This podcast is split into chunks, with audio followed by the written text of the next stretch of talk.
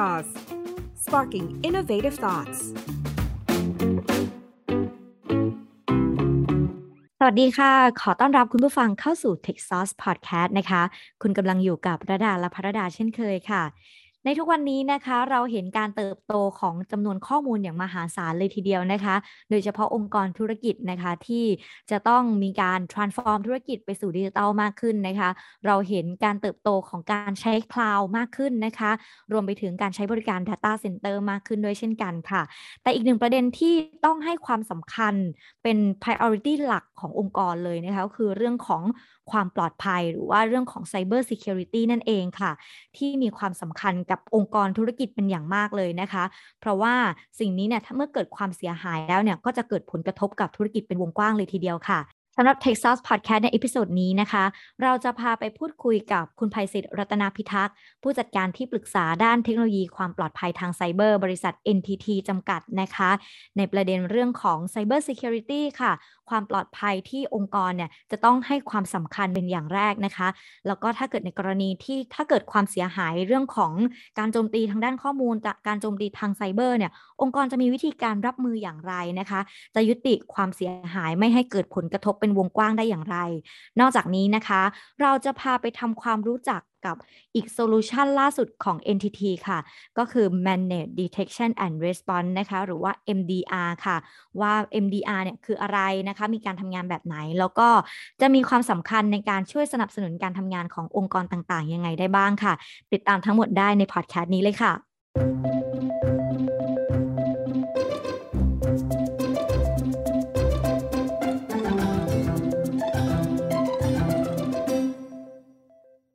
ค่ะ สวัสดีค่ะ คุณภัยศิษฐ์สวัสดีครับ คุณระดาค่ะ วันนี้นะคะก็ต้องก่อนอื่นต้องขอขอบคุณคุณภัยศิษฐ์มาก ๆ เลยนะคะ ที่ได้ให้เกียรติมาพูดคุยในรายการของเราในวันนี้ค่ะ ก่อนอื่นนะคะ ระดาขออนุญาตเข้าตรงคำถามแรกเลยละกันนะคะ เพราะว่าอย่างในปัจจุบันเนี้ยค่ะ ด้วยการเพิ่มขึ้นของข้อมูลจำนวนมากนะคะ สิ่งหนึ่งที่ทุกองค์กรเนี่ยจะต้องเหมือนกับว่าคำนึงถึงแล้วก็ให้ความสำคัญก็คือเรื่องของระบบการจัดเก็บข้อมูลนั่นเอง แล้วก็ความปลอดภัยของข้อมูลที่ได้จัดเก็บเองด้วย คราวนี้ค่ะอยากจะให้ทางคุณภัยศิษฐ์นะคะเล่าถึงบริการของ NTT ในประเทศไทย แล้วก็การให้บริการของ NTT Global Data Center ในประเทศไทยอะค่ะ ว่าตอนนี้มีการรองรับการเติบโตแบบนี้ยังไงบ้างค่ะ โอเคครับคุณรดานะครับสำหรับ NTT เนี่ยเป็นผู้ให้บริการเทคโนโลยีชั้นนำระดับโลกนะครับ ที่มี solution ครบทุกรูปแบบเลย ครอบคลุมทุกๆความต้องการของธุรกิจเลยนะครับ มีการร่วมมือกับองค์กรชั้นนำต่าง ๆ ทั่วโลกนะครับเพื่อพัฒนาและส่งมอบความสำเร็จให้กับลูกค้าผ่าน solution เทคโนโลยีอัจฉริยะหมายถึงรวมถึงพวกของการขับเคลื่อนทางข้อมูลต่างๆนะครับ การ connectivity นะครับ ระบบดิจิตอลนะครับ แล้วก็ระบบ Cyber Security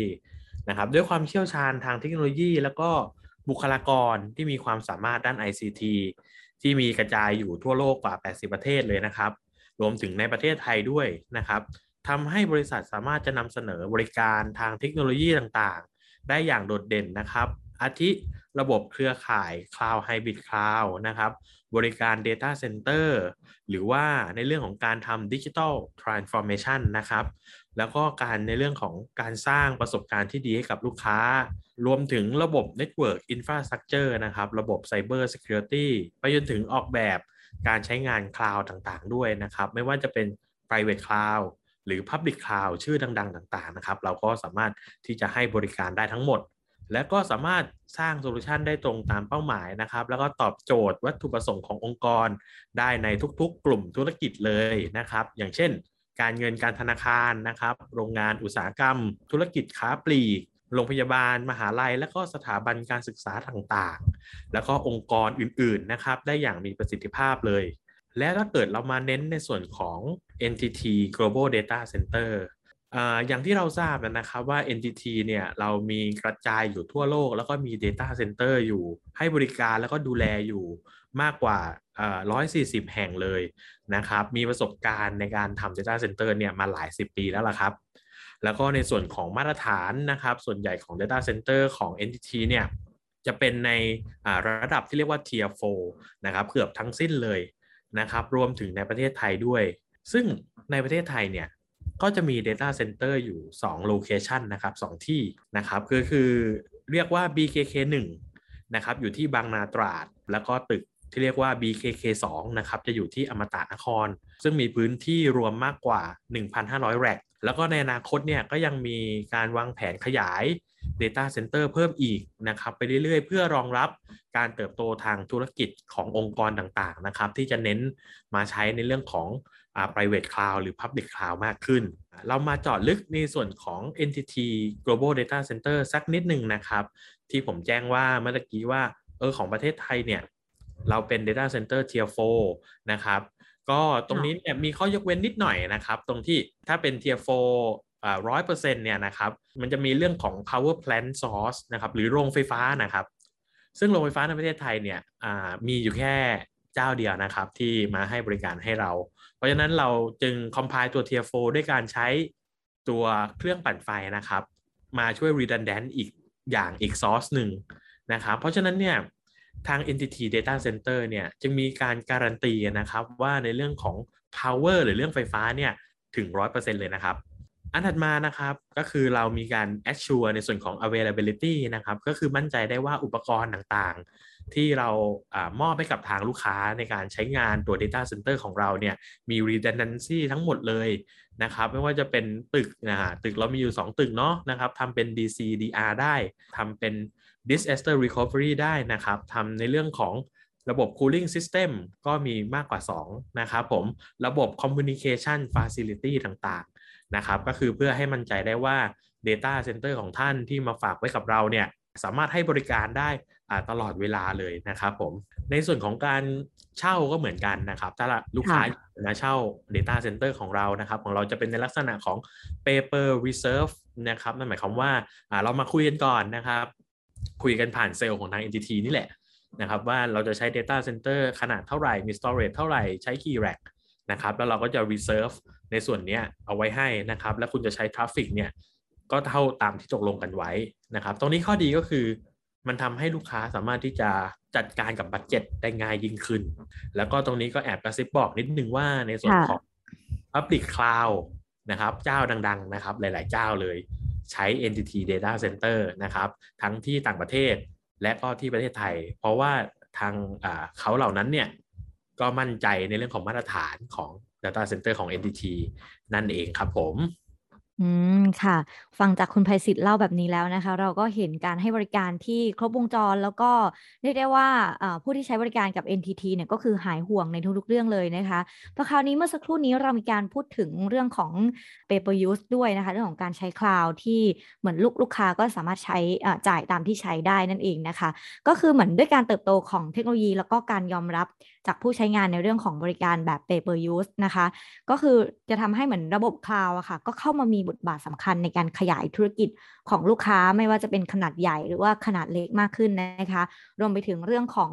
การหาที่จัดเก็บข้อมูลเสริมจาก Data Center เองด้วยนะคะ ซึ่งเดิมเนี่ยเจ้าของธุรกิจก็อาจจะไม่ต้องลงทุนเองนะคะ ก็สะดวกไปนะคะ แต่ว่าพอคราวนี้เนี่ยก็มีสิ่งหนึ่งที่มีความสำคัญไม่น้อยที่องค์กรเนี่ยจะต้องตระหนักหรือว่าคอนเซิร์นเหมือนกันนะคะะสิ่งนี้คือเรื่องของ ความปลอดภัยหรือว่า Cyber Security นะคะ ซึ่งตรงนี้เนี่ยมองว่าจะมีความสำคัญกับธุรกิจในยุคนี้เป็นอย่างมากเลยนะคะ แล้วก็ตรงนี้ค่ะ มันจะมีผลกระทบอะไรไหมคะ ถ้าเกิดว่าองค์กรเองอะค่ะ ไม่ได้ให้ความสำคัญกับเรื่อง Cyber Security ได้มากพอค่ะ แล้วก็จะเกิดความเสียหายยังไงบ้างอะคะอยากจะให้คุณไพศิษฐ์เล่าตรงนี้ให้เราฟังหน่อยค่ะโอเคครับ ซึ่งแน่นอนว่าปัจจุบันเนี้ยนะครับ ทุกคนเนี่ยขยายธุรกิจ มาฝั่งที่เป็น cloud หรือการเช่า Data Center เนี่ยมากขึ้นเนาะเพราะว่าอย่างที่คุณรัตดาบอกไว้เมื่อกี้เนาะเพราะว่าเราไม่ต้องมานั่งซื้อเซิร์ฟเวอร์เองจัดเตรียมห้องเซิร์ฟเวอร์อะไรอย่างเงี้ยซึ่งมันเป็นการลงที่ค่อนข้างเยอะเนาะนะครับแต่ว่าในเรื่องของการรักษาความปลอดภัยทางด้านไซเบอร์เนี่ยมันเป็นสิ่งที่อยากจะให้องค์กรเนี่ยครับมองเป็นระดับต้นๆนะครับ เนื่องจากว่ามันเป็นตัว drive business หนึ่งของเราเหมือนกันนะครับ ไม่ว่าจะเป็นภาครัฐ หรือภาคเอกชนต่างๆ ก็เขาก็ต้องมีการเก็บรวบรวมประมวลผลข้อมูลจำนวนมากเนี่ยอยู่บนระบบ Data Center อยู่แล้ว ซึ่งข้อมูลบางอย่างเนี่ยมันก็จะเป็นข้อมูลที่ค่อนข้างมีความสำคัญนะครับ หรืออาจจะเป็นพวกทรัพย์สินทางปัญญา ข้อมูลทางการเงินของลูกค้า หรือว่าอาจจะเป็นข้อมูลส่วนบุคคลนะครับ ซึ่งเดี๋ยวในปีหน้ากฎหมาย PDPA ออกมาแล้วก็อาจจะต้องมาโฟกัสส่วนนี้กันมากยิ่งขึ้นอีกนะครับค่ะซึ่งใช่ ข้อมูลต่างๆ เหล่านี้นะครับ ที่ที่เรียนไปก็คือมีความสำคัญมากๆใช่ไหมครับ เพราะฉะนั้นการที่จะเปิดให้คนอื่นาสามารถเข้าถึงได้ง่ายนะครับ โดยไม่ได้รับอนุญาตเนี่ยซึ่งแน่นอนว่าถ้าเกิดข้อมูลต่างๆ เหล่านั้นหลุดไปเนี่ยมันก็จะส่งผลกระทบ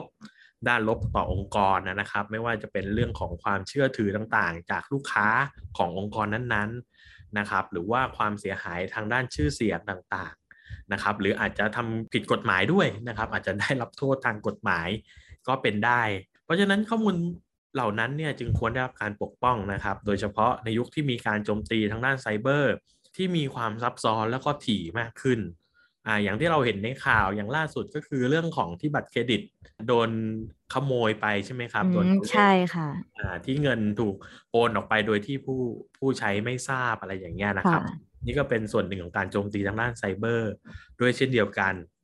ดังนั้นความปลอดภัยในโลกไซเบอร์ที่มีประสิทธิภาพขององค์กรเนี่ยจะต้องมีส่วนที่มันครอบคลุมสิ่งประมาณนี้นะครับ ก็คือทางฝั่งที่เป็น Network Security ก็คือเป็นการกระบวนการป้องกันเครือข่ายหรือ Network จากผู้ใช้ที่ต้องการโจมตี แล้วก็การบุกรุกจากภายนอกนั่นเองนะครับตัวอย่างของ solution ก็อย่างเช่น พวก next generation firewall web application firewall DDoS prevention ต่างๆ ลำดับถัดมาก็คือฝั่งที่เป็น application security ตรงนี้เนี่ยทุกๆ บริษัทเนี่ยเอ่อก็เน้นนะครับในการสร้างตัวแอปพลิเคชันขึ้นมาเพื่อ drive business ให้ง่ายยิ่งขึ้น เพราะว่าทุกคนเดี๋ยวนี้ก็ออนไลน์กันหมดแล้วเนาะนะครับค่ะใช่อ่าเพราะฉะนั้นเนี่ยแอปพลิเคชันที่เราสร้างขึ้นมาเนี่ยคำถามคือเราต้อง secure ตั้งแต่ตอนไหนเลยนะครับอืมเราต้อง secure ตั้งแต่ตอนเริ่มเขียนโค้ดเลยครับ ว่าค่ะอ่าตัวโค้ดที่เราเขียนเนี่ย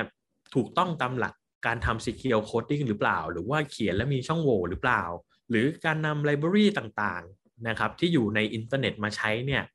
library ต่างๆเหล่านั้นเนี่ยมีลิขสิทธิ์ไหมนะครับหรือมีช่องโหว่อะไรไหมนะครับเราก็ต้องจัดการสแกนหาช่องโหว่ตรงนั้นด้วย แล้วเมื่อเรา build ออกมา build ตัวโค้ดออกมากลายเป็นซอฟต์แวร์กลายเป็นตัวแอปพลิเคชันเนี่ยก็ต้องมาดูอีกทีว่าแอปพลิเคชันของเราเนี่ยมีช่องโหว่อะไรไหม นะครับเพื่อป้องกันไม่ให้ทางแฮกเกอร์เนี่ยหรือว่าผู้ไม่ประสงค์ดีต่างๆเนี่ยอ่าแทรกซึมเข้ามาผ่านช่องโหว่ต่างๆเหล่านั้นได้นั่นเองนะครับตรงนี้ก็เป็นอีกหนึ่งสิ่งที่เราจะต้องโฟกัสนะครับผมแล้วก็แน่นอนในเรื่องของการทำ Data Security เพราะว่าค่ะอ่าเรามีแอปพลิเคชันเนาะเรามี Network Security เนาะ นะครับ แต่เรามีการเก็บ Data อยู่แล้วนะครับ ไม่ว่าจะเป็น Data อ่าภายในองค์กรเอง หรือ Data จากลูกค้าของเราที่มีความสำคัญนะครับ ทรัพย์สินทางปัญญาอะไรต่างๆ เนี่ย การจัดเก็บตรงนี้เนี่ยอ่าเราก็ต้องมีการปกป้องสมมุติว่าเราเก็บข้อมูลใน Database เยอะๆเนี่ยนะครับเราก็ควรจะมีในเรื่องของการทำอ่า Database Firewall ขึ้นมาเพื่อช่วยในการจัดการตรงนี้ หรือว่าอาจจะเน้นในเรื่องของการทำ encryption data เพื่อให้ข้อมูล ที่อาจจะเป็นข้อมูลของลูกค้าของเราอีกทีหนึงนะครับ ได้รับความปลอดภัยถึงแม้ว่าแฮกเกอร์เนี่ยเขาจะเอาข้อมูลของเราออกไปได้นะครับ แต่ว่าในเมื่อมันโดน encrypt อยู่หรือว่าเข้ารหัสอยู่เนี่ยเขาก็จะไม่สามารถนำไปใช้ต่อได้นั่นเองนะครับ ก็จะเป็นการสร้างความมั่นใจให้กับผู้ใช้บริการของเราได้อีกท่อนหนึ่งนะครับผมอ่าแล้วก็ในส่วนของ cloud security ครับผม เพราะว่าทุกคนเนี่ยก็ไปคลาวกันเกือบหมดนะครับ บริษัทใหญ่ๆเนี่ยก็เริ่มเป็นในลักษณะของไฮบริดนะครับก็คือมีทั้ง on premise แล้วก็ on cloud แต่ on cloud เนี่ยก็เป็น area ที่ค่อนข้างใหม่นะครับ เพราะฉะนั้นเนี่ยเราจึงต้องมาโฟกัสในเรื่องของการทำ cloud security ให้มากขึ้น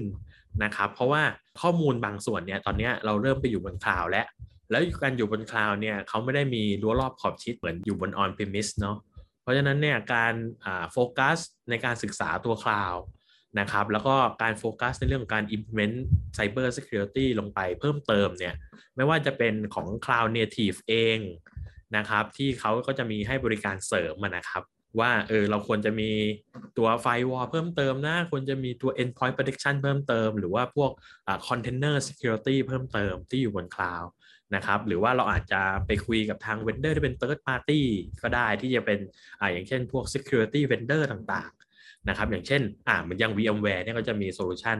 ที่มาจัดการในส่วนนี้ด้วยค่ะเหมือนกันนะครับในส่วนของ cloud security แล้วถ้าเกิดเรามาดูในส่วนของ security ใน data center ของ NTT นะครับผม เพราะว่าของ NTT เนี่ยอย่างที่เล่าให้ฟังเมื่อตะกี้แล้วเนี่ยนะครับก็คือไอตัว physical security เนี่ยเรามีค่อนข้างพร้อม แล้วก็อ่าตอบโจทย์มาตรฐานระดับโลกนะ แต่ถ้าเกิดเรามองลึกเข้าไปในส่วนของตัวคลาวนะครับ ตัวที่เป็นภายใน Data Center หมายถึงตัวที่เป็นข้อมูลแล้วนะครับ เราก็จะมีพวก next generation firewall เนี่ยมาให้บริการนะครับผมทำในเรื่องของ network segmentation ให้ ก็คือลูกค้าแต่ละเจ้าที่มาใช้บริการ NTT Cloud เนี่ยไม่ใช่ว่าสามารถที่จะ access เข้าถึงกันได้นะครับผมเราจะมีการกั้นเป็นระบบ virtualize แล้วก็กั้นเอาไว้ให้นะครับให้เขามันสามารถ access มองเห็นข้อมูลกันได้ การจัดเก็บข้อมูลหรือพวก storage ต่างๆเนี่ยก็มีการแยกออกจากกันชัดเจนนะครับผมแล้วก็ในส่วนของบริการเสริม เนื่องจากว่าพอความเป็นคลาวด์เนี่ยของเราก็จะเป็นในลักษณะของ share responsibility เหมือนกัน ความหมายก็คือทางลูกค้าเนี่ยเราอาจจะเลือกบริการเสริมของเรานะครับ ให้เข้ามาปรับปรุงในทางด้าน Cyber Security ได้ ไม่ว่าจะเป็นการติดต่อทางทีมงาน Entity ที่เป็น Cloud Consultant นะครับเพื่อให้เขาสามารถที่จะแนะนำนะครับว่าเออของพี่เนี่ยควรจะมีตัว next generation firewall มาเพิ่มนะ ควรจะมี web application firewall มาเพิ่มนะหรือครับหรือว่าในส่วนของ workload เนี่ยก็อาจจะใช้พวก anti malware ที่เป็น EDR ต่างๆ นะครับ หรือว่าการมองไปถึง data backup นะครับทำไมเราต้องทำ Data Backup ด้วยก็เพราะว่าถ้าเกิดสมมติว่ามีติด ransomware อะไรเกิดขึ้นเนี่ยเราจะได้มีข้อมูลกลับมาใช้ได้ใหม่นั่นเองนะครับผม ก็เมื่อกี้นะคะ ทางคุณไพศิษฐ์ก็เหมือนอัปเดตกับเรานะคะ เราก็เห็นภาพชัดเจนเลยว่าจริง ๆ แล้วเนี่ยการดูแลในเรื่องของ Security นะคะะในเรื่องของ Cyber Security เองเนี่ยจะต้องดูแลในจุดไหนบ้าง ซึ่งทาง NTT เนี่ยก็มีครบทุก solution แล้วก็ตอบโจทย์ทุกความต้องการของผู้ใช้เลยนะคะ ซึ่งแน่นอนว่าอีกเรื่องหนึ่งที่คุณไพศิษฐ์อัปเดตมาว่าเรื่องของความปลอดภัย ก็ต้องมีความสำคัญที่องค์กรเนี่ยจะต้องเหมือนให้ความสำคัญแล้วก็ลงทุนเป็นอันดับแรก ๆ เลยนะคะเพราะว่าที่ผ่านมาอย่างเราเห็นข่าวต่างๆ อย่างในปีนี้ค่ะ เรามองว่าขนาดบริษัทใหญ่ ๆเขาก็มีเรื่องของข้อมูลรั่วไหล ซึ่งตรงนี้เนี่ยก็จะสร้างความเดือดร้อนแล้วก็ตื่นตระหนกให้กับผู้ใช้ได้นั่นเองนะคะไม่ว่าจะเป็นเรื่องของการที่แบบอาจจะมีแฮกเกอร์เอาไปขายในตลาดมืดบ้างนะคะหรือว่าการ ที่เมื่อสักครู่นี้เอ่ออย่างข่าวที่เพิ่งเป็นมาก็เรื่องของการตัดเงินจากบัตรเครดิต จากแพลตฟอร์มต่างๆ อะไรพวกนี้ เหล่านี้ก็ล้วนเกี่ยวข้องกับเรื่องของ Cyber Security ทั้งสิ้นเลยนะคะพอคราวนี้ถ้าในกรณีที่องค์กรนะคะอย่างที่ผ่านมาเหมือนที่มีข่าวนะคะว่า ถ้าเกิดความเสียหายหรือว่าสูญเสียข้อมูลเนี่ยเกิดขึ้นนะคะ แล้วก็กระทบต่อระบบรักษาความปลอด ภัยขององค์กรเนี่ยควรจะมีการแก้ไขหรือว่าดำเนินอย่างไรให้ทันท่วงทีเพื่อที่จะไม่ให้เกิดผลกระทบเป็นวงกว้างมากขึ้นนะคะอยากจะขอคำแนะนำจากทางคุณภัยศิษย์หน่อยค่ะ เป็นคำถามที่ดีมากเลยครับ ตรงนี้ ตรงนี้สามารถมองได้หลายมุมมองเลยครับ ประเด็นก็คือ เราไม่มีทางรู้เลยครับว่าเหตุการณ์อินซิเดนต์ต่าง ๆ เหล่านี้เนี่ยมันจะเกิดขึ้นกับเราหรือเปล่าเนาะหรือว่าจะใช่ใครเพราะฉะนั้นสิ่งที่เราต้องทำอะก็คือในเรื่องของการเตรียมตัวนะครับ อย่างเช่นทางผู้บริหารเนี่ยเราอาจจะต้องมีการจัดทำในเรื่องของอย่าง tabletop exercise เพื่อมา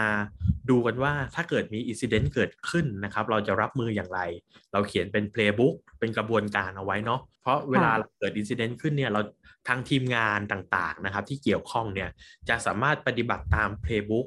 ได้อย่างถูกต้องนะครับ แล้วก็เกิดความรวดเร็ว มันจะทำให้เราช่วยลดหรือมิติเกตปัญหาจาก ใหญ่ให้เหลือเล็กได้ อันนี้อันดับแรกเนาะถ้าเกิดเรามองถึง worst case scenario นะครับหมายถึงแบบข้อมูลมันรั่วไหลออกไปแล้วแหละนะครับ แล้วก็มีข่าวเหมือนอย่างที่เราเห็นในข่าวกันหลายๆใช่อ่าถ้ามันมีข่าวเนี่ยเราจะทำยังไงนะครับ ซึ่งแน่นอนว่า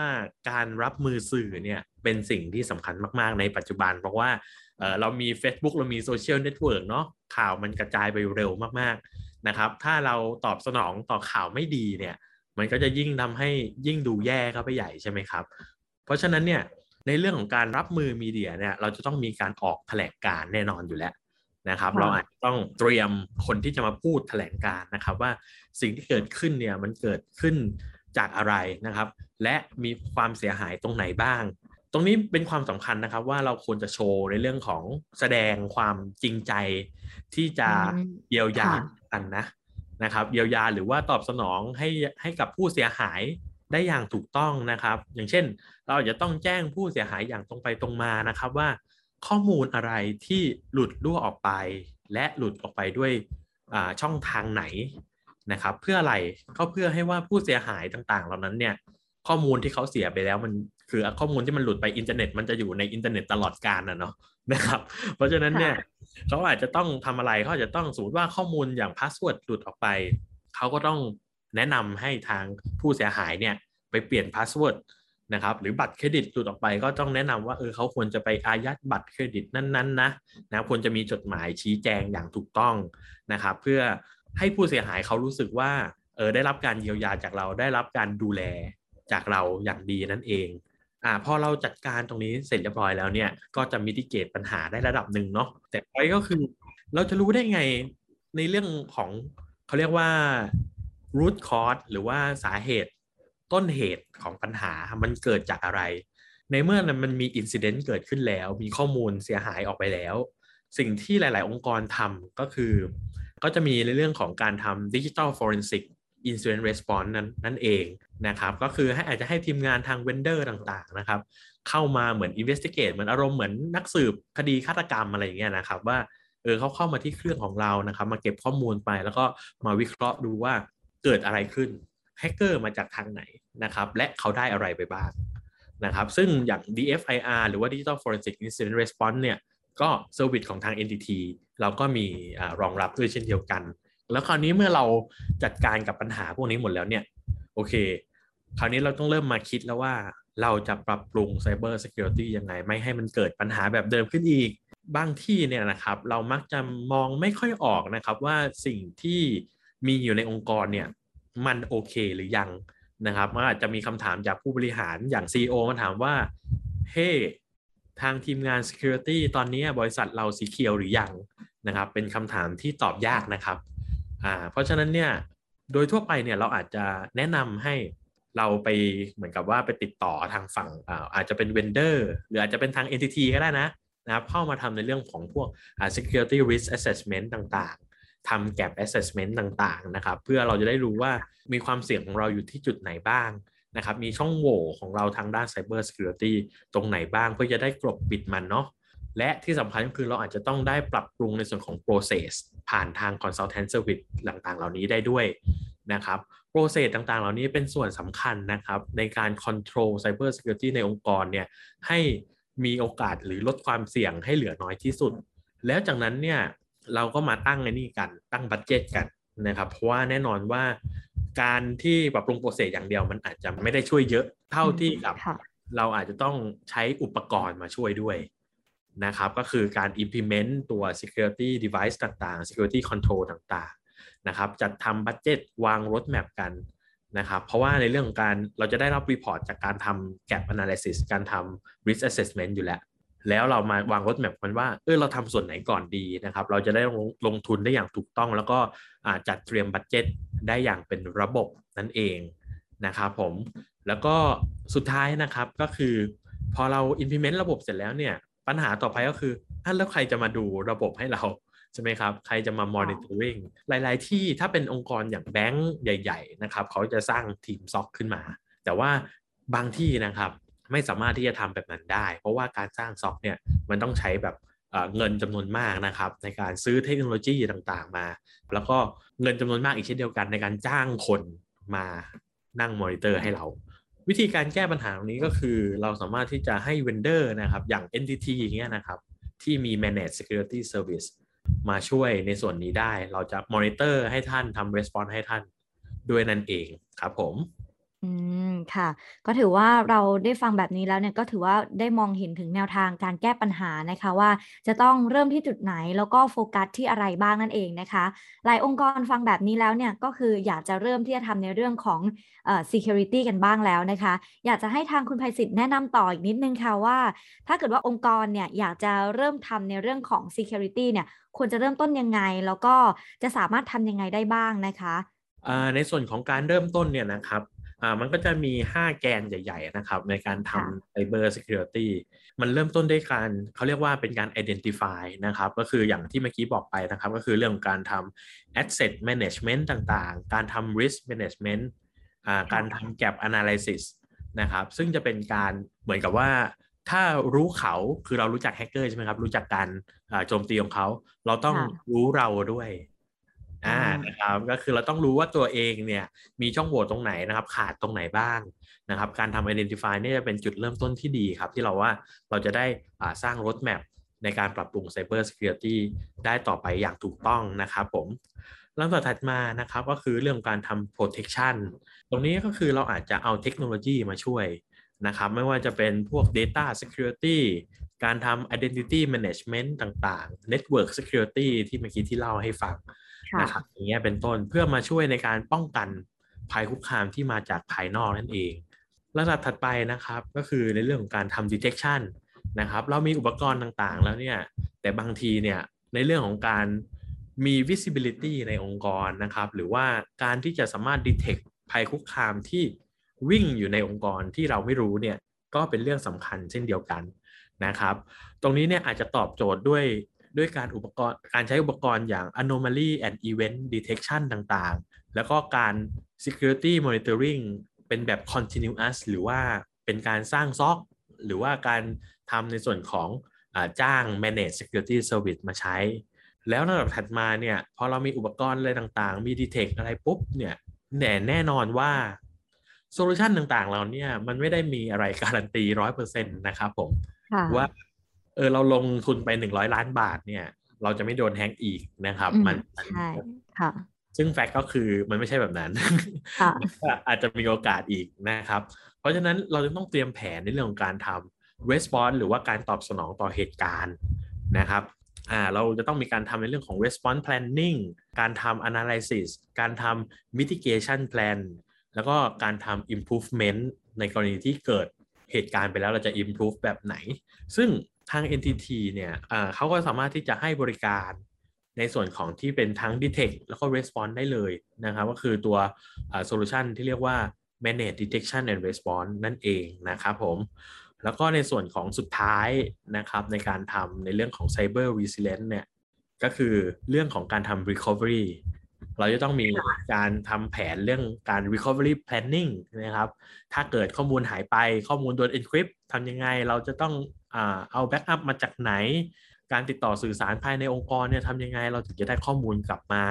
นะให้เร็วที่สุด ซึ่งทั้ง 5 แกนเนี่ยก็จะเป็นส่วนที่สำคัญนะครับที่จะทำให้ทางในแต่ละองค์กรเนี่ยปรับปรุง Cyber Security ได้อย่างถูกทางนะครับ แล้วก็สามารถที่จะลด attack surface หรือว่าสามารถที่จะ response ตอบสนองต่อปัญหา ได้ทันทีไม่ให้ ปัญหาที่เกิดขึ้นเนี่ยขยายเป็นวงกว้างมากเกินไป อืมค่ะ ก็คือหลาย ๆ องค์กรนะคะ ก็ฟังแล้วก็สามารถเริ่มต้นตามวิธีที่ทางคุณภัยศิษฐ์อัปเดตมาได้เลยนั่นเองนะคะ ซึ่งถ้าเกิดว่ายังไงก็ปรึกษาทาง NTT ได้นะคะ เพราะว่าจริง ๆ ทาง NTT เองก็มีโซลูชันแล้วก็สวิตต่าง ๆ มากมายที่เข้ามาช่วยตอบโจทย์นั่นเองนะคะ อย่างเมื่อสักครู่นี้เราก็พูดกันถึงเรื่องของตัว manage detection and response ไปด้วยนั่นเอง ซึ่งก็มีความสำคัญนะคะสำหรับธุรกิจในยุคนี้มาก ๆ โดยเฉพาะในเรื่องของประเด็นของ cyber security นั่นเองนะคะแล้วคราวนี้อยากจะให้ทางคุณภัยศิษฐ์ค่ะเจาะเพิ่มอีกนิดนึงค่ะว่าทาง NTT เองเนี่ยมี security solution แล้วก็ service อะไรบ้าง ที่จะเข้ามาช่วยตอบโจทย์ แล้วก็ช่วย support การเติบโตของธุรกิจขององค์กรลูกค้าค่ะ เมื่อสักครู่นี้เราก็มีการพูดถึงในเรื่องของอ VMware solution ด้วยนั่นเองใช่ไหมคะ อ่าใช่แล้วครับผมสำหรับในส่วนของ service ของทาง NTT เนี่ยมีอยู่หลายแกนเช่นเดียวกันนะครับ อย่างเมื่อกี้ที่เกริ่นไปต้นๆแล้วก็คืออย่าง manage security service ก็คือเป็นในเรื่องของการทำ end to end security infrastructure แล้วก็ operation นะเนาะ เป็นการเข้าไปเป็นสวิตที่เฝ้าระวังให้กับทางลูกค้า โดยที่ลูกค้าเนี่ยก็คือนอนหลับสบายอยู่ที่บ้านเนาะ แล้วให้ทางเราเนี่ยเป็นคนจัดการ เราจะมีทางทีมงาน security analyst ต่างๆ มีระบบ SOC ที่ดี นะครับ แล้วก็มีระบบในการทำ response ที่ดี เพื่อช่วยให้ลูกค้าเนี่ยถ้าเกิดมีเหตุการณ์เกิดขึ้น หรือว่าช่วยเฝ้าระวังให้กับลูกค้าว่าเออตอนนี้มันมีภัยคุกคามใหม่ๆนะเราจะช่วยดูแลให้นะครับอันนี้เป็นบริการอย่างแรก ๆนะครับ อันที่ 2 ก็คืออย่างบริการอย่าง security consulting service นะครับเมื่อกี้น่าจะจำได้ที่ผมเล่าให้ฟังถึงเรื่องของการ identify ตัวเองนะครับ รู้เราเนี่ย นะครับแล้วก็มีบริการทำในเรื่องของ consulting service ในส่วนนี้ด้วยเช่นเดียวกัน ทั้งจากทีมงานที่อยู่ในประเทศไทย แล้วก็ทีมงานที่อยู่ต่างประเทศ ไม่ว่าจะทำในเรื่องของอ cyber security advisory service นะครับในเรื่องของ OT Security หรือลูกค้าฝั่งโรงงาน เราอยากจะรู้ว่าฝั่งโรงงานเราเนี่ยจะต้องปรับปรุง Security อะไรบ้าง ซึ่งบอกตรงเลยว่าตอนนี้คนรู้ไม่เยอะทีมงานของเราก็มี OT Consultant ด้วยเช่นเดียวกันนะครับหรือว่าฝั่งที่เป็น Cloud Consultant นะครับเพราะว่าทุกคนขึ้น cloud กันหมดเนาะเราก็เอาทีมงานของเราเนี่ยไป consult ให้ได้ว่าเออตอนนี้ cloud คุณใช้ Public Cloud ยี่ห้อไหนนะครับ เราก็สามารถ support ได้ทั้งหมดเลยนะครับ เข้าไป consult ให้ได้ แล้วก็ในส่วนของ Security Technology Service นะครับ ก็คือเรื่องของการที่จะให้บริการตัวเทคโนโลยี อย่างเช่นพวก next gen firewall นะครับ IPS proxy ต่างๆ หรือว่าบริการอย่าง EDR นะครับตัว endpoint detection and response เนี่ยก็จะเป็นเทคโนโลยีที่เราสามารถให้บริการกับลูกค้าทั่วๆไปได้เลย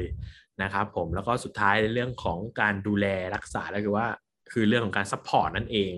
นะครับเรามีบริการ support เป็น 24 คูณ7นะครับผมที่ตลอดเวลาที่เราจะดูแลสิ่งที่เราขายไปให้กับท่าน นะครับก็คือเราก็จะมีทีมงานทั้งเป็นการติดตั้งนะครับ ทีมงานที่จะเข้าไปดูแลหลังการขายนะครับมีปัญหานะครับก็เราสามารถเข้าไปแก้ไขได้ทั้งแบบรีโมทแล้วก็ on-site เลยนะครับผมในส่วนของ NTT เนี่ยก็จะมี การทำงานร่วมกับ partnerชั้นนำต่างๆนะครับ ในการทำ build solution ด้วยนะครับ ให้ตอบโจทย์ความต้องการขององค์กรธุรกิจหนึ่งใน solution หลักของเราก็คือเรื่องความปลอดภัยอย่างที่กล่าวไปเมื่อกี้นะครับ แล้วก็ในการป้องกันการโจมตีข้อมูลนะครับ แล้วก็เราก็มี partner อย่าง VMware นะครับ ที่เขาจะมี solution ที่จะช่วยด้านนี้ โดยเฉพาะในระบบ cloud ด้วยเช่นเดียวกัน ในตลาด Data Center นะครับ ซึ่งเราจะต้องมีทั้ง Physical Security แล้วก็ Virtual Security นะครับ Physical ก็คือปล่อยให้เป็นหน้าที่ของ entity global data center นะครับ แต่ถ้าเกิดเป็น virtual security เนี่ยทาง VMware เขาก็มีโซลูชันดีๆ นะครับ ผ่านตัว VMware NSX อย่างเงี้ยนะครับ จุดเด่นของเขาก็คือเรื่องของการทำ micro segmentation เพื่อต่อยอดเรื่อง zero trust อ่าถ้าใครต้องการที่จะทำ zero trust ซึ่งอาจจะเป็นที่เราอยากจะเพิ่ม security posture ในองค์กร การทำ micro segmentation ของ VMware NSX เนี่ยเขาจะช่วยให้ในระหว่างของตัว VMware Guest ที่อยู่ข้างในหรือระหว่าง Server Workload ที่อยู่ข้างในเนี่ยนะปกติเขาจะคุยกันได้ตลอด นั่นหมายความว่าถ้าเครื่องไหนโดนแฮ็กเครื่องข้างๆก็จะโดนแฮ็กด้วยประมาณนั้นเนาะนะครับหรือเครื่องไหนติดมาแวร์เครื่องข้างๆก็จะติดมาแวร์ด้วยนะครับแต่ว่าตัว Micro Segmentation เนี่ยก็จะช่วยป้องกันในส่วนนั้น เครื่องไหนที่บังเอิญพลาดโดนแฮ็กนะครับ มันก็ไปถึงเครื่องข้างๆเนี่ยได้ยากหน่อยพูดอย่างนี้แล้วกันนะครับเพราะว่า VMware เขาจะมีการกั้นเหมือนกั้น segment เอาไว้ในแต่ละเครื่องเนาะอะไรประมาณนั้นนะครับนอกเหนือจากนั้นถ้าเกิดเรามีในเรื่องของพวกอย่างเช่น web application นะครับไปอยู่ใน Virtualize ของ VMware เขาก็จะมีตัวเว็บแอปพลิเคชัน Firewall แล้วก็รวมถึงการทำ load balance ด้วยนะ นะครับคือมี Product ที่ชื่อ Avi ตัวนั้นเนี่ยเขาจะช่วยในเรื่องของการทำ load balancing ระหว่าง web server ของเราในระหว่าง หรือระหว่างคอนเทนเนอร์ของลูกค้า แล้วก็มีการป้องกันด้วยเว็บแอปพลิเคชัน Firewall ที่สามารถตอบโจทย์ OWASP Top 10 2021 ได้ด้วยนะครับผม แล้วก็ในส่วนของ Workload ตรงนี้ก็ข้ามไปไม่ได้นะครับ Workload ของลูกค้าเนี่ยอาจจะเป็น Windows เป็น Linux หรือว่าเป็น Container Based ทาง VMware เนี่ยก็จะมี solution ที่ชื่อว่า Carbon Black ตัวนี้ก็จะเป็นเหมือน endpoint detection and response นะครับที่ไปติดตั้งตามเครื่องต่างๆนะครับเพื่อปกป้องภัยคุกคามที่กำลังจะเข้ามาที่ตัว workload นั่นเอง ซึ่งนี้ก็จะเป็น solutionคร่าวๆ ที่เกี่ยวข้องกับ data center นะครับที่เกี่ยวข้องกับ hypervisor ของ NSX แต่ VMware เนี่ยมีโซลูชัน security อื่นๆด้วยนะครับตอนนี้เนี่ย เราเนี่ยทำการเขาเรียกว่า work from home กันใช่ไหมครับ work from home นะครับ เพราะฉะนั้นเนี่ย VMware เขาก็มีเหมือนกันครับ ก็คือ work from home security หรือว่าชื่อเป็นทางการหน่อยก็เรียกว่า SASE solution secure access service edge นะครับ พูดง่ายๆว่าถ้าเราทำงานอยู่ที่ไม่ว่าจะอยู่ที่บ้าน หรือว่าอยู่ที่ออฟฟิศหรือจะอยู่ที่ร้านกาแฟอย่างเงี้ยนะครับ ปกติแล้วเนี่ย เราเอาเครื่องคอมพิวเตอร์ไปนั่งทำงานที่นั่นเนี่ย นะครับ ถ้าอยู่ออฟฟิศโอเค มันเรามี security control ภายในก็จะปลอดภัยหน่อยค่ะใช่ปลอดภัยหน่อย แต่ถ้าเกิดเดี๋ยวนี้เราทำงานที่บ้านเนาะที่บ้านเราไม่มี firewall อะไรอย่างนี้อยู่แล้วเนาะนะครับ เพราะฉะนั้นเนี่ยการที่เขาออกอินเทอร์เน็ตจากที่บ้านเนี่ยมันก็มีความเสี่ยงนะครับ เพราะว่าถ้าเกิดเขาติดอ่าอินเทอร์เน็ตอ่าอิดติดมาแวร์จากทางที่บ้านเนี่ย แล้วเอาเครื่องกลับไปปลั๊กที่ออฟฟิศเนี่ยมันก็สามารถไปแพร่กระจายที่ออฟฟิศได้เนาะนะครับหรือต่อ VPN กลับไปที่ออฟฟิศ มันก็จะแพร่กระจายได้ด้วยเช่นเดียวกันนะครับ VMware ก็จะมีโซลูชัน SASE นะครับมาตอบโจทย์ตรงนี้นะครับ ไม่ว่าจะเป็น Cloud Web Security Anti Malware URL Filtering ซึ่งพวกนี้เนี่ยเวลาเราเข้าอินเทอร์เน็ตเนี่ยมันจะโดนกรองด้วยอุปกรณ์ต่างๆ เหล่านี้นะครับ หรือถ้าเกิดพนักงานเนี่ยเขาพยายามที่จะ access เข้าไปที่คลาวด์นะครับ ไม่ว่าจะเป็น AWS Azure อะไรต่างๆนะครับ หรือเข้าไปที่บริการอย่าง O365 นะครับเขาก็จะมีตัว CASB ที่จะมาช่วยกรองนะครับหรือช่วยป้องกันข้อมูลรั่วไหลได้ด้วย แล้วก็ทุกๆการ access ไปที่เว็บไซต์ต่างๆ แล้วก็มีการดาวน์โหลดไฟล์แปลกๆนู่นนี่นั่นนะครับเขาก็จะมีโซลูชันที่เขาเรียกว่าเป็นทำเรื่องของการทำ cloud sandboxing นะครับเพื่อทำการ analyze ตัว malware ใหม่ๆ ได้นะครับ หรือมีแม้กระทั่ง firewall as a service นะครับที่เราทำงานอยู่ที่บ้าน แต่เราก็มีเหมือน firewall ส่วนตัวอยู่ด้วย นะครับแต่ firewall อยู่บนคลาวด์นะนะครับเพราะฉะนั้นการ access ไม่ว่าจะเป็น access กลับไปบนอินเทอร์เน็ต access กลับไปที่ออฟฟิศเนี่ยก็จะมีความปลอดภัยมากยิ่งขึ้นด้วยโซลูชันของ VMware SASE นั่นเอง โอเค ก็จะประประมาณนี้ครับของโซลูชันของ VMware ค่ะ ซึ่งจริง ๆ แล้วเนี่ยจากที่คุณภัยศิษฐ์อธิบายมาเราก็ได้เห็นภาพเลยนะคะ ว่าจริง ๆ แล้วเนี่ยการทำงานร่วมกันของ VMware กับทาง NTT เองเนี่ยจะเหมือนกับว่าช่วยในการปกป้องข้อมูลของอผู้ใช้บริการยังไงได้บ้างนะคะ เพราะว่าจริง ๆ แล้วเนี่ย พอเราอยู่ในยุคของเทคโนโลยีแบบนี้นะคะ ที่อย่างเช่นในเรื่องของการทำงานนะคะ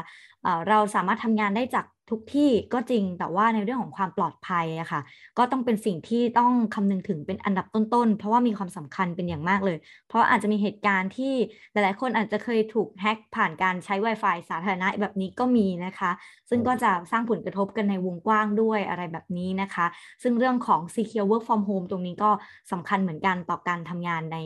ยุคหลังจากนี้นั่นเองนะคะ พอคราวนี้ค่ะ เราพูดคุยกันมาพอสมควรแล้วนะคะ สุดท้ายเพื่อจะให้คุณผู้ฟังของทาง t e c h s o u r c e ค่ะ ได้เข้าใจแล้วก็เห็นภาพมากขึ้นนะคะ ในเรื่องของ uh, manage detection and response หรือว่าตัว MDR ค่ะ ซึ่งอยากจะให้ทางคุณภัยศิษฐ์นะคะะเจาะลึกในของเรื่องของ MDR เพิ่มขึ้นหน่อยนะคะว่าตัวเนี้ยคืออะไรอธิบายให้เราเห็นภาพ ลึกลงไปกว่านี้หน่อย แล้วก็มีการทำงานแบบไหน แล้วก็รวมถึงมีความสำคัญอย่างไรที่จะช่วยสนับสนุนการทำงานขององค์กรธุรกิจต่างๆ ได้ะค่ะโอเคครับ ได้เลยครับ ในส่วนของ entity MDR หรือว่า manage detection and response เนี่ยเราจะแบ่ง component ก่อนแล้วกันนะครับ component ของเนี่ยจะมีอยู่ 5 อัน5 5ส่วนนะครับผม อันดับแรกก็คือตัวที่เรียกว่า cyber threat sensor นะครับ cyber threat sensor เนี่ยนะครับเขาจะเป็นตัวที่เรียกว่าเป็น network detection and response เอาไปวางไว้ในออฟฟิศของลูกค้านะครับ แล้วก็ให้ลูกค้าเนี่ยทำการ SPAN ข้อมูลหรือว่า Copy ข้อมูลมาให้เรานะครับตัวเจ้า Cyber Threat Sensor เนี่ยจะทำการ Analyze ข้อมูล แล้วก็ส่งข้อมูลที่เป็น Metadata เนี่ยนะครับ กลับมาที่ SOC ของเราที่อยู่บนคลาวด์ตัวที่ 2 ก็คือ Endpoint Detection and Response Endpoint Detection and Response เนี่ย เราจะใช้ตัว VMware Carbon Black เป็นหลักครับ ก็คือลูกค้าที่ไหนเนี่ยมี EDR ที่เป็น Carbon Black เนี่ยเราก็สามารถเข้าไปครอบ MDR สวิตให้เขาได้เลย หรือที่ไหนไม่มีเนี่ยเราก็ทาง entity เองเนี่ยครับ ก็จะสามารถที่จะเสนอตัว MDR อ่าตัว EDR Carbon Black ให้กับทางลูกค้าได้นะครับ ทั้งนี้ทั้งนั้นก็เพื่อเป็นตัวคีย์สำคัญในการดู activity หรือว่าป้องกันภัยคุกคามจากฝั่งที่เป็น endpoint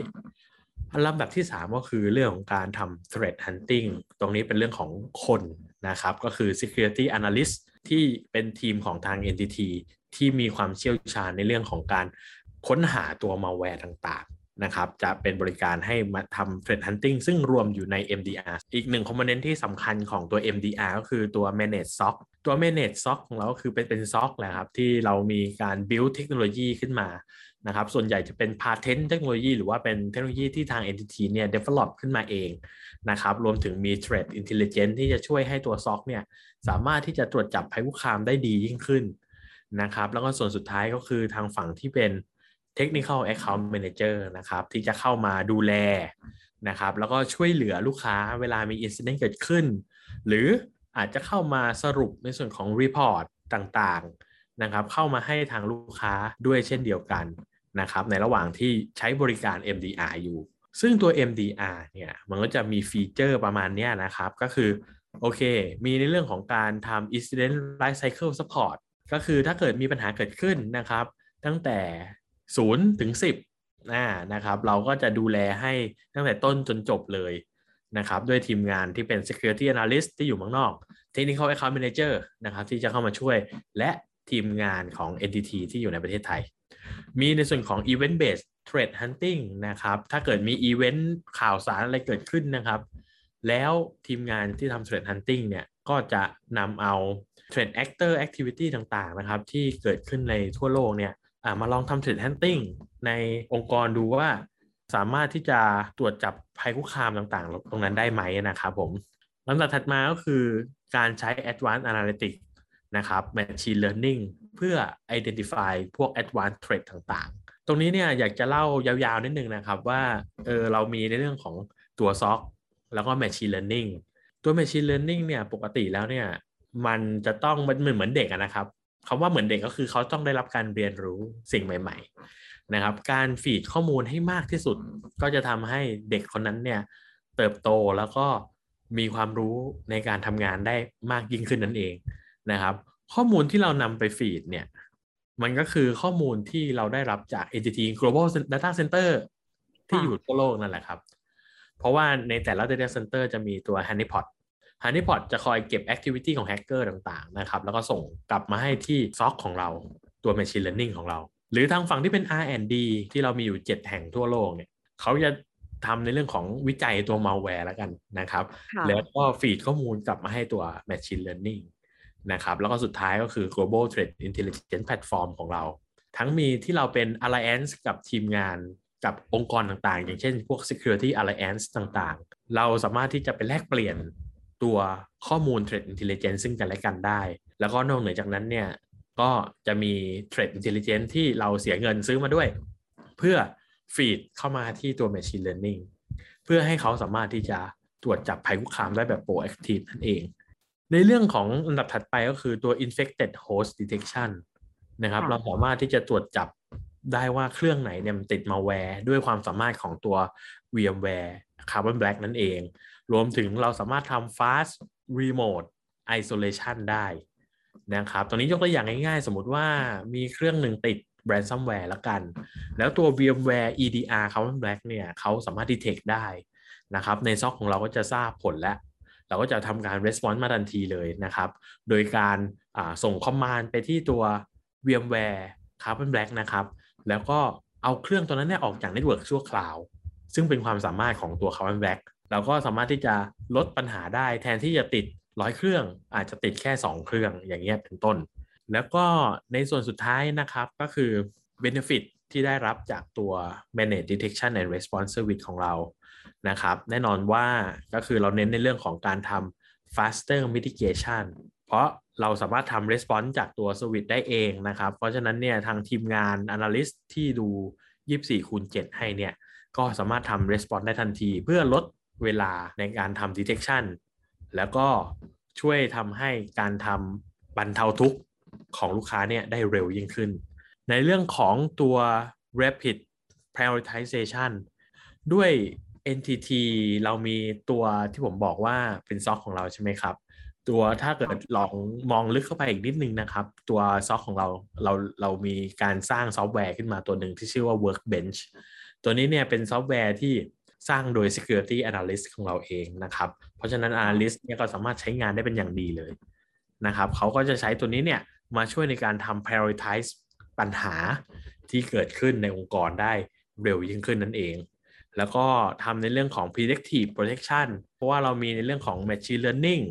มี data scientist ทำให้เราสร้าง machine learning model ขึ้นมา เพื่อให้สามารถที่จะเราได้รับหลอกมาจากลูกค้า เราก็สามารถทำ predictive ได้เลยว่า เอยน่าจะมีภัยคุกคามเกิดขึ้นเมื่อไหร่อะไรอย่างเงี้ย สุดท้ายก็คือตัว proactive defense นะครับ ด้วยทีมงานที่